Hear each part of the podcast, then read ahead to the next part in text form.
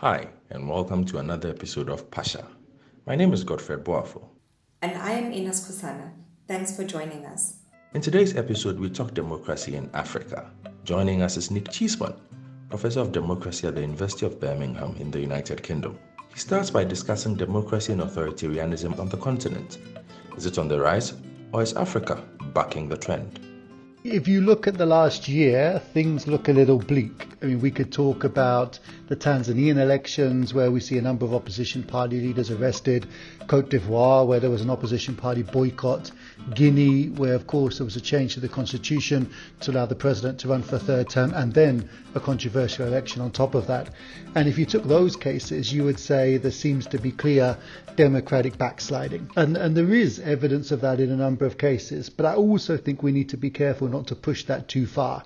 Uh, I said a little while back that the sort of eight or nine elections we had coming up were mostly in countries uh, that were already more authoritarian, and we probably couldn't expect good quality elections in most of those cases. If we'd have been doing this podcast a few years ago, we'd have been talking about a set of elections that were in more democratic countries and where we might have expected better outcomes. You know, places like Liberia and Sierra Leone, where we've recently seen opposition party victories. So I think the recent trend has been really worrying, but it's important to remember that these countries were already some of the more authoritarian countries in Africa, and they don't represent the whole continent. There's also a set of countries with more positive experiences out there. But events over the past weeks seem to paint a rather gloomy picture of the state of democracy on the continent.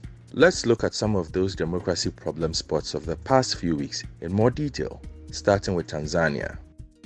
Well, I think you know it's very clear that we've now seen an extremely problematic election in Tanzania. Uh, we had a context going into that election where there was increased government repression and censorship, where media outlets basically were too intimidated and worried about reporting on the opposition that they didn't even carry stories of Tundu Lissu, the main opposition candidate, to return to the country to contest in the election uh, following his uh, decision to flee the country, uh, having been um, survived an attempted assassination in 2017.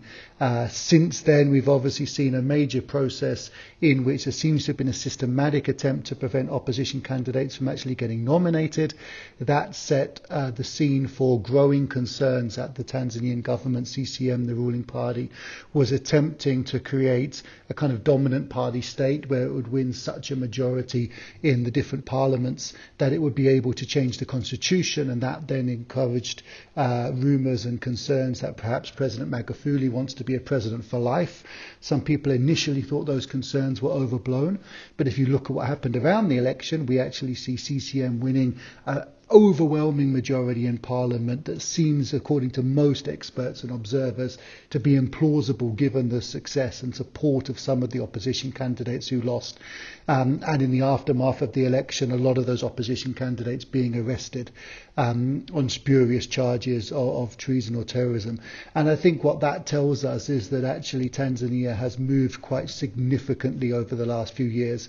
We knew it was moving in this more authoritarian direction, but the election election has really, I think, changed the way we need to think about Tanzania. Tanzania is effectively an authoritarian state. Worryingly, it's not far from Rwanda, where the ruling party wins about 99% of the vote. There is surprise in how Magufuli has turned Tanzania. The country could have gained democratic legitimacy by having credible results, but instead, it went for a landslide and one party dominance. This is sad news for the country as there won't be effective scrutiny of the government. Worrying things like a third term for Magufuli now come into play. But Tanzania isn't the only case with such issues. Uh, in Guinea, we have a deeply controversial election that, of course, the opposition claimed that it won, but also an election in which opposition and some civil society groups say the president shouldn't even be contesting because it represents an attempt to get a third term in office. That's also something that's happening in Cote d'Ivoire, where, of course, we've seen opposition parties boycott the election and try and set up their own transitional arrangement um, as a direct challenge to the legitimacy of the president who won the vote, but, of course, with an overwhelming margin because the main opposition opposition candidates were boycotting. And so we see in all three cases, in a sense, a kind of political impasse where presidents are claiming victory, opposition parties are challenging the legitimacy of that, and there doesn't seem to be domestic processes that can resolve um, those situations. And so I think if we were just to focus on those three cases, we would see, um, you know, a particular kind of pessimistic moment.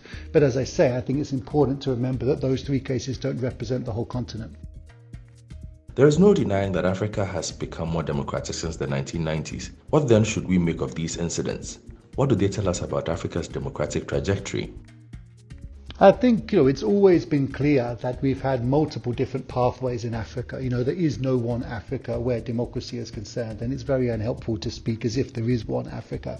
And instead, we've had different pathways. You know we've had those countries that have made relatively smooth progress. You know the countries that have always been relatively open and democratic, Botswana and Mauritius, and then countries that have done relatively well in terms of you know uh, pursuing a similar path. Countries like Ghana and South Africa and then we've had countries that have kind of always been pretty solidly authoritarian, kind of Cameroons, your uh, your Rwandas. And then in the middle of that, you know, if we think about that as a kind of spectrum, in the middle between those two, we've had these countries where uh, sometimes you see the opposition doing better, sometimes the government seems to crack down and the opposition does worse, and you see a kind of cycle of the opposition becoming more competitive and then a kind of major election controversy. I'm thinking of countries like Kenya, of Zimbabwe, of Zambia, um, where the opposition actually secures a significant proportion of the votes, um, and the election is much more kind of real question of who's going to win power, even though the government still wins most of the time. Um, and in countries like Zimbabwe, of course, around 2008, uh, Kenya around 2007, we saw elections that you know many people believed the opposition won, and there was a major political crisis because all of a sudden the government cracked down and didn't allow that to happen. And so I think one thing we need to keep in mind is that we you know we still have these different pathways. Um, what I think is happening in countries like Tanzania is that country, you know, some of the countries that were in the sort of middle category that I was talking about are now consolidating authoritarianism and they're drifting back to more solidly authoritarian category along with the Angolas and the Cameroons and the Rwandas. It's also important to remember that some of the countries, like Malawi, Liberia, and the Gambia, have graduated and have somewhat stable democracies. It's not just a negative story. Some countries are in the middle ground, like Kenya, where you can make cases for problematic elections or for a stable political period. The key thing is to recognize that these multiple different pathways have always been there. These cases represent one side of them. It's important to note that these slides may not be permanent. In countries like Nigeria and the Gambia, we saw dominant parties be constructed but effectively defeated by a number of iterations by opposition parties forming coalitions and using improvements in the electoral system. So I don't think we should be, you know, completely pessimistic about the prospects uh, for some of these countries, although it's very clear that they're moving further away uh, from democratic consolidation as we speak. How well is Africa doing in the democracy stakes compared to the rest of the world? I think that's a great question. And often, you know, it's easy to assume that Africa is somehow doing worse, and particularly because of the headlines recently um, in the countries that we've talked about today, that sort of brings that uh, sense of kind of Afro pessimism. Um, but actually, if you look at the broader picture, as I've said, there are also some reasons to be optimis- optimistic. And actually, you know, what we've seen recently in terms of the data that have been released by organizations like Freedom House about the impact of you know the coronavirus pandemic on democracy and the general trend over the last 12 months is that you know almost every country uh, in the world has either stagnated or actually seen democracy uh, you know step back a little bit um, I think Freedom House records something like 80 countries in which there's been a democratic decline, a number of countries in which there's been relative stability, and I think only one, Malawi, um, in which there's actually been a positive trend towards democracy. And so Africa actually has one of the success stories over the last year. Um, and I did a report um, a couple of years ago for the BTI, the Bertelsmann Transformation Index, in which we looked at every you know, country across sub-Saharan Africa and actually found that many of the sort of negative trajectories in certain countries were balanced by more positive trajectories in others, and that overall there hadn't been a dramatic shift in the sort of average level of democracy in Africa, although there had been significant movements in a number of countries. So I think it's important not to go from a small number of cases that have had significant democratic problems in the last 12 months to the assumption that everything is not working in Africa or that democracy isn't possible in Africa. Actually, the picture is much more nuanced than that. And you could even make an argument that Africa has uh, fared relatively well where democracy is concerned compared to some other regions during the coronavirus pandemic. There have been some issues like abuses by security forces and the government censorships over the media during coronavirus coverage. But there have been many positive stories. Over the last few years, we've seen positive stories in transfers of power in countries we haven't expected. Africa doesn't look out of kilter with other regions. In some cases, countries can be seen as more positive than other regions. That's a reason not to lose sight that there are positive success stories and there are opposition victories in countries where it's not expected and that you know in countries you know from Kenya to Malawi we've recently seen really interesting constitutional developments and legal developments including uh, the first elections of the president to be nullified on the African continent. And we shouldn't lose sight of the significance of those sorts of breakthroughs um, we don't want to, you know, suggest that those breakthroughs necessarily mean that every country in Africa is going to follow suit, or that all judiciaries will be able to make more independent decisions. Of course, those decisions were very much based on conditions in those countries. But it is important to note that those sorts of success stories and those sorts of precedents are being set um, all the time, and that those are as important stories as the kind of democratic backsliding we've seen recently in Tanzania. What, in your view, needs to happen to deepen democracy in Africa? I think it's uh, it's a very difficult and dangerous moment right now. I think we see a very complicated international arena in which it's a multipolar world and there are more countries coming to Africa for partnerships than ever before. And that's a great thing because it's empowered African governments to pick and choose which partners they want and it's strengthened the ability of African governments to plot their own course when it comes to public services and what they want to deliver to citizens. Uh, but it's also meant that the sort of traditional voice of pro-democratic countries has been diluted, both because of competition from rivals like China, but also because Western democracies, to an extent, have completely undermined their own uh, legitimacy and foundation to promote democracy abroad because, of course, the challenges that they have at home. And nothing demonstrates that more than President Trump uh, this very day continuing to claim that the election in the United States was rigged, even though he was the president who presided over it. So I think there's a really interesting and complicated international moment. And I think one thing we should probably expect uh, which is of course also true of Africa's history, is that domestic processes are going to be far more important than international ones to the future of democracy.